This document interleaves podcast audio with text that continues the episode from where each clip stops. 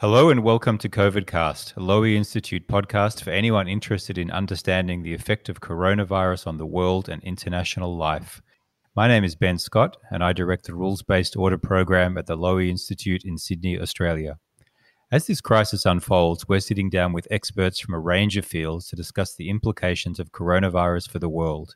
In this episode, I'll be speaking with Bobo Lo, a non resident fellow at the Lowy Institute and the author of the extremely readable new Lowy Institute paper, Global Order in the Shadow of the Coronavirus China, Russia, and the West, which you can find on our website. Hello, Bobo. G'day, how are you? I'm doing well. Thanks for taking time to talk to us. Oh, it's my pleasure. Bobo, I want to start off by talking to you a bit about what we actually mean by liberal international or rules based order. Your paper is very much about the failures and possible disappearance of that order. Uh, I want to start by asking you, though, what you would say to those who argue that anyway it was always a myth. International relations has always been about power. Okay. Well, I think to try and answer your question, uh, we need to start and have a, if you like, a, a working definition of, of what a liberal international order constitutes. Now, everyone has their own interpretation or definition. Yes.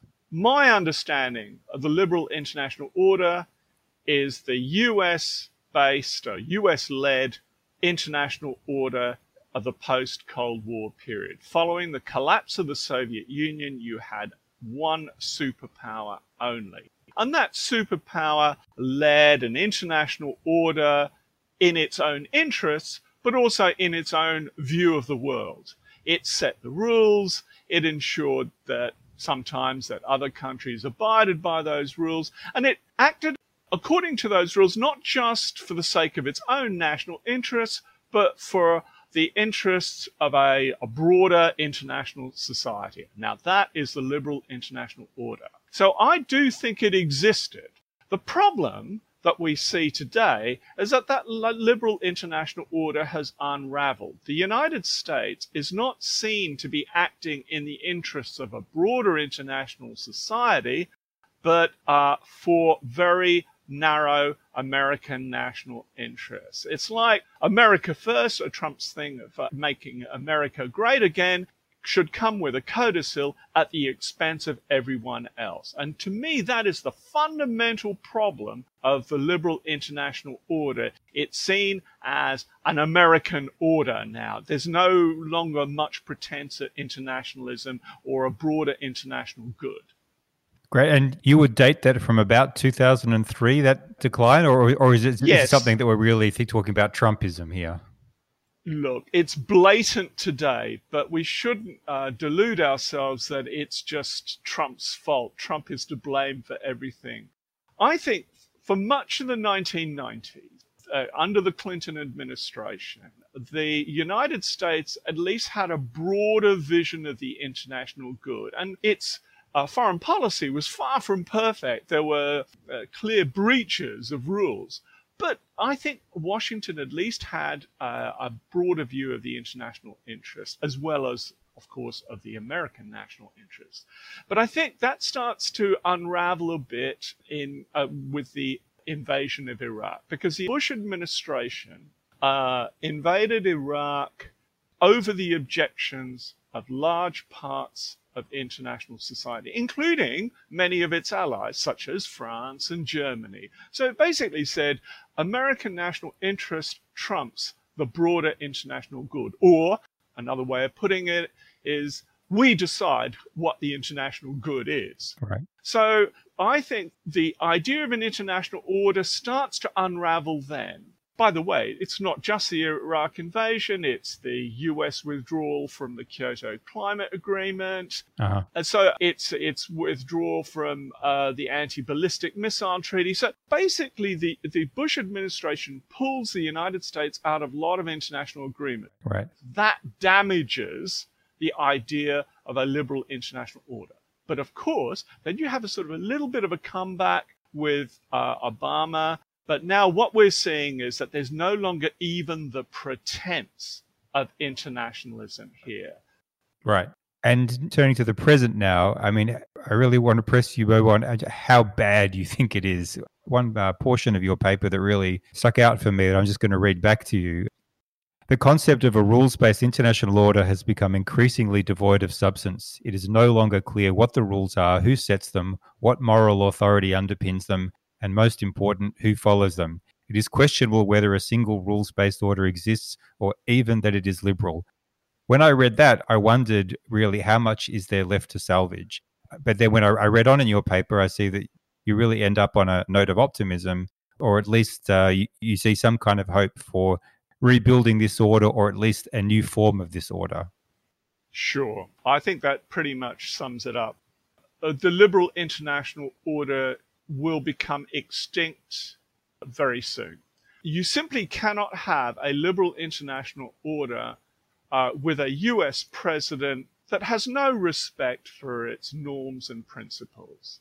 Now, if Joe Biden gets up in the US uh, presidential election this November then I think you'll at least have a US government that will pay more than just lip service to a rules based international order. Now, Biden is only a very, very small part of the solution. Much more needs to be done, but it's a start. But the problem is, hmm. if Trump wins another term, then even the biggest fans, the, the most optimistic supporters of a liberal international order, even they will come to see that it no longer exists in any meaningful form. Now, the problem here is this that it's not just a US problem or a Trump problem, it's also a problem in Europe as well, where you have a growing division between uh, sort of liberal, traditional liberal democracies mm-hmm. and Others are now calling illiberal democracies in countries like Hungary and Poland, where they're basically saying the rules based international order is about rules. It's not about liberalism. We believe in nationalism. We believe in democracy. We, but we do not believe in liberalism. And there are a number of European countries that believe in that way. Uh, and so the problem is Europe itself is also fragmenting ideologically and normatively and this means that there is no common understanding even of what it is to be the West. So does the West have particular values? Does it have a particular purpose? Um, that is no longer clear. So if the West cannot, if you have the transatlantic consensus that's fragmenting, if you have growing um, European divisions, and you have a US president that clearly doesn't believe in rules based governance, except interpreted very narrowly by Washington, then how on earth can you have a liberal international order?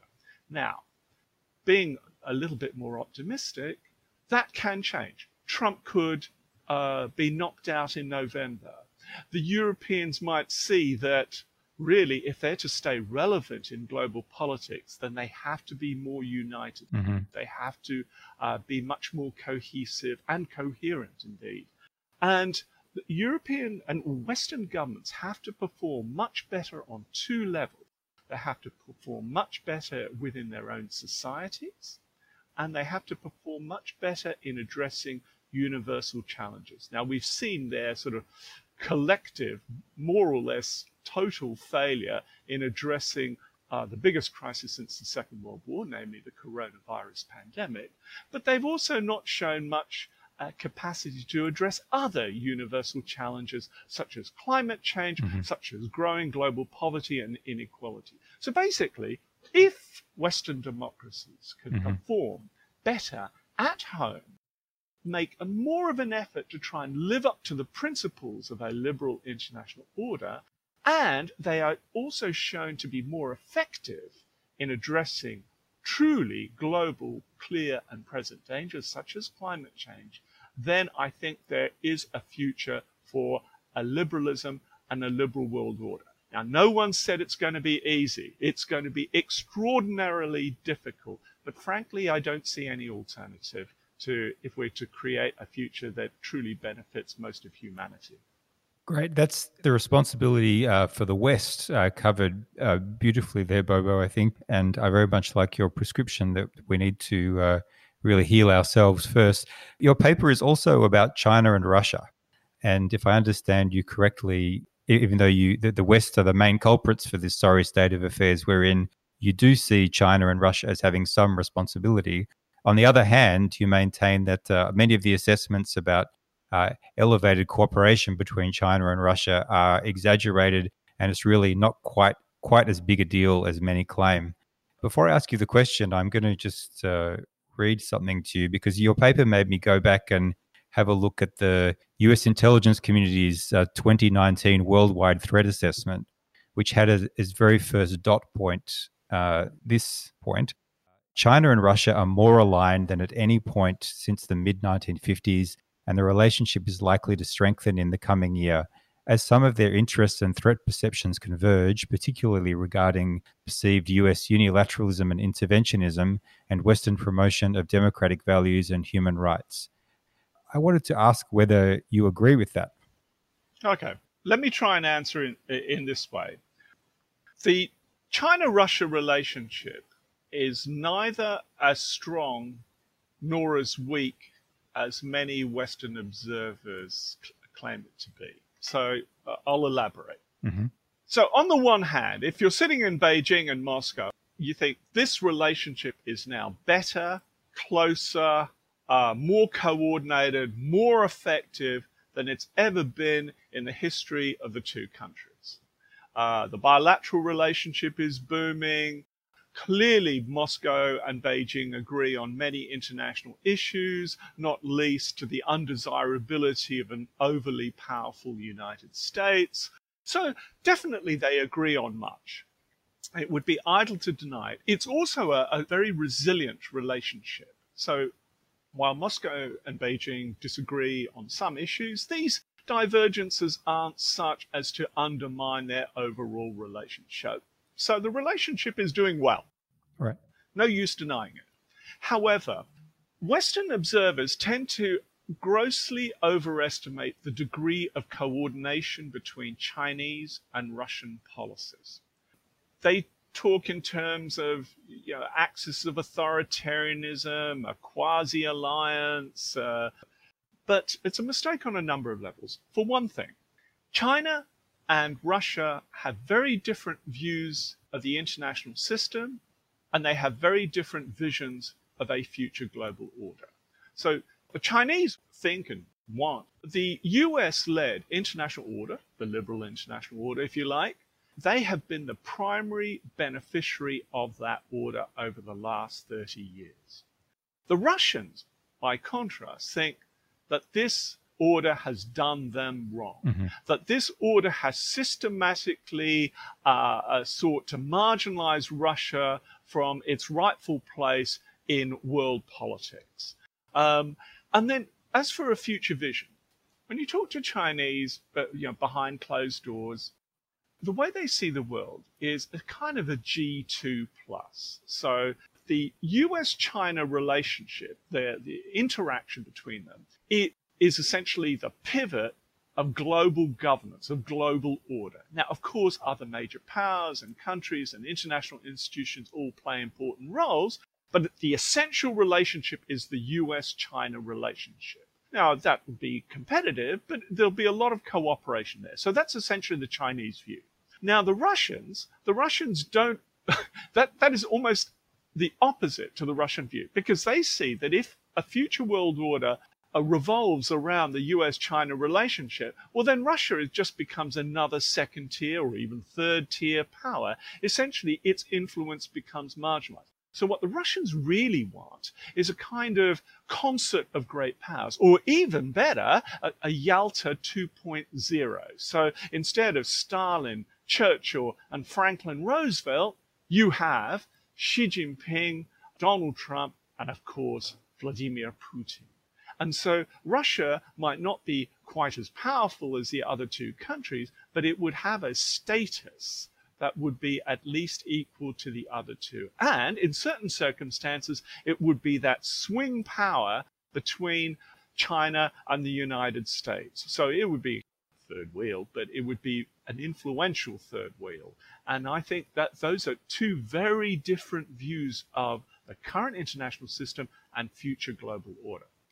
I'm interested the uh, Chinese view of the international order that you describe.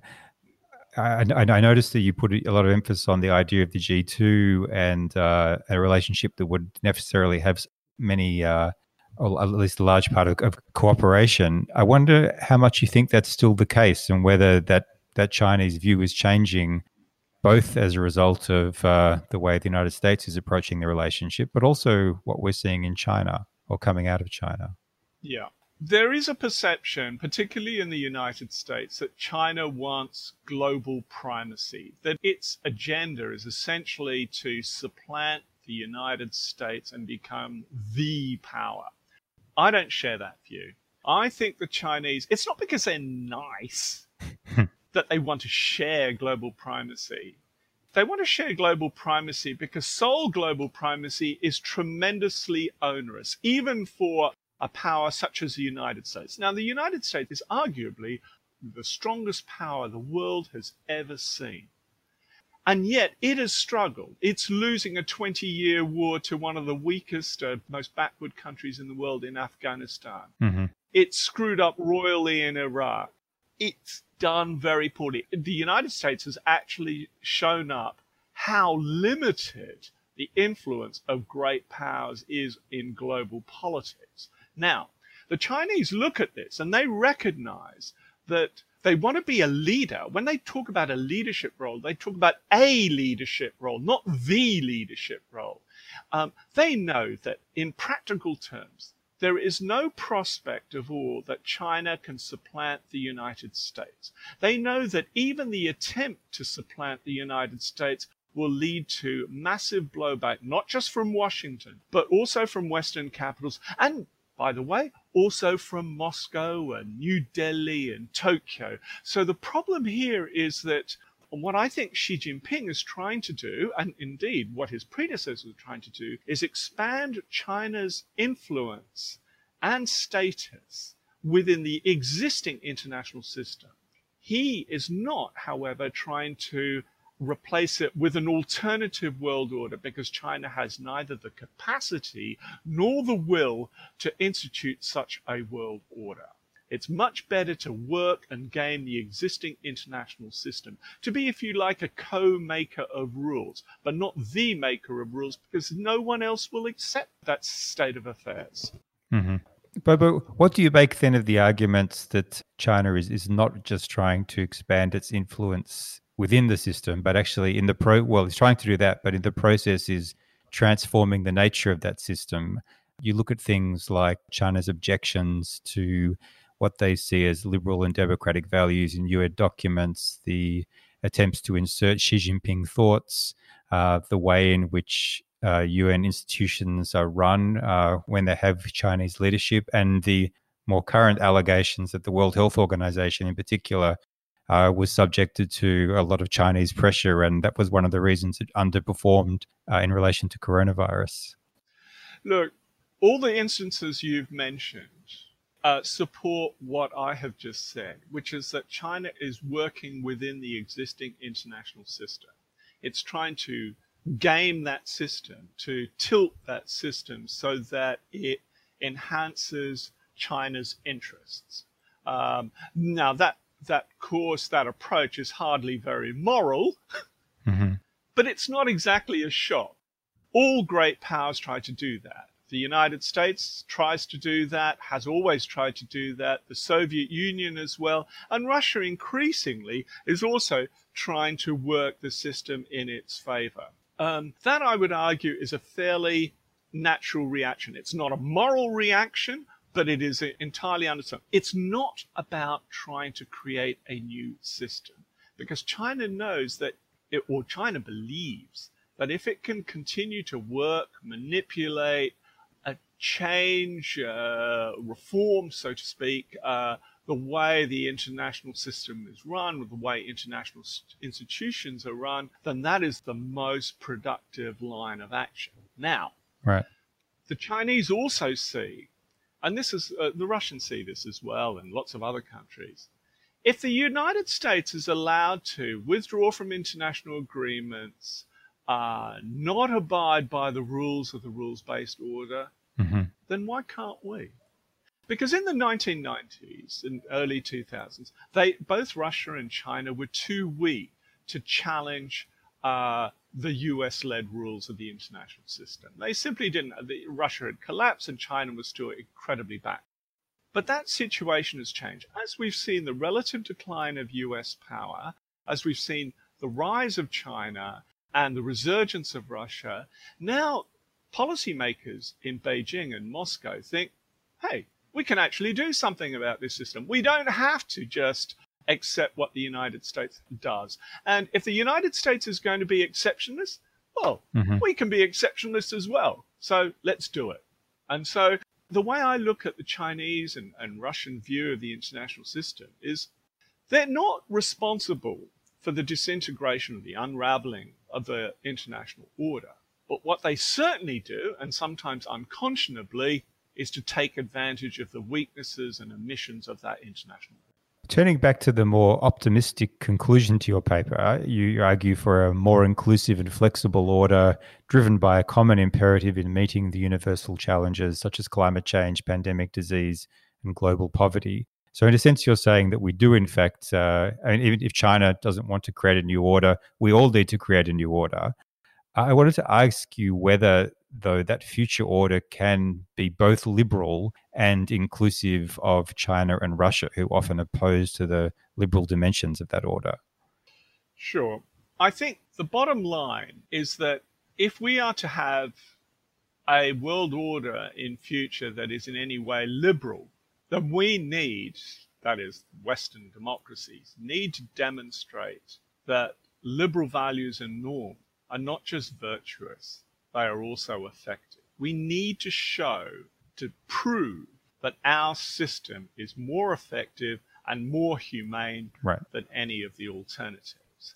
What we can't do is to tell Russia and China how to run their lives. Much as we'd like to, much as we would abhor the appalling treatment of Uyghurs in Xinjiang province, or the new national security law in Hong Kong, we need to focus at this stage, number one, on our own game, and on number two, on uh, changing or uh, uh, softening, if you like, Chinese and Russian behavior in areas of international relations. Those should be our objectives. But the thing is, bottom line, great powers have never been more impotent than they are today. And so there is a real opportunity for middle level powers, such as Australia, for small countries, for international institutions to play ever greater roles. Because what we are seeing from coronavirus is that there are certain international challenges. For all the talk about national interests and national priorities, fundamentally, these problems are international. They transcend borders, they transcend ideologies. And therefore, much as we may disagree or abhor what China does, we somehow need to find a way to work with them. Because there are certain issues like pandemics, like climate change, like global poverty and inequality that affect us all, regardless of ideology and belief systems. That's great, Bobo. Just to ask you, I mean, if you were back in the Australian Department of Foreign Affairs now and you had the opportunity to advise the government on something it could do relatively soon and reasonably practical towards that goal of middle powers uh, playing a more active role to help rebuild the order, what would be that one or two things? I think the most important thing is changing their policy on uh, climate change. I don't think the kind of quasi denialism that you have at the moment in the Scott Morrison government is sustainable. Mm-hmm. Uh, it might be, it's a very narrow view of national interest. I understand that uh, this is important for uh, Australia's economic growth, but it comes at a tremendous cost to its broader international reputation. Um, that's one thing. Another thing is to be a little bit more critical or questioning of US policies. Um, let me just go back to a speech that the Prime Minister made to Aspen, where he said, International institutions are most effective when they are driven by and responsive to the society of sovereign states that form them. He's absolutely right there. But then he then says when global institutions and their bureaucracies become unaccountable, they fail in their task to help the sovereign nations that establish them agree a common set of rules to guide their relationship. The problem here is that global institutions are made up of individual nation states. So the problem of accountability is less with international institutions than it is with certain countries that drive those international institutions. Now that includes China, that it includes most of all the United States. It's up to the United States to demonstrate a better moral leadership, to give some moral authority to what it does, and to think not just in terms of narrow American national interest, but to think in terms of a larger international interest. Because only in that way will we uh, be able to make progress on broader international issues. So for Australia, that means being less servile to US uh, national security and geopolitical interests. Great. Thanks again, Bobo, for joining me for today's discussion on global order in the shadow of the coronavirus. Ben, it's a, it's a real pleasure to be with you today. COVIDcast is a limited edition podcast from the Lowy Institute. Thank you to my colleague Jennifer Reinhart for production assistance. Please keep an eye on our social media channels for details of the next episode of COVIDcast. And you can stay up to date with all the latest developments on coronavirus via the Lowy Institute's widely read digital magazine, The Interpreter. Thank you all for listening today and stay tuned for our next episode.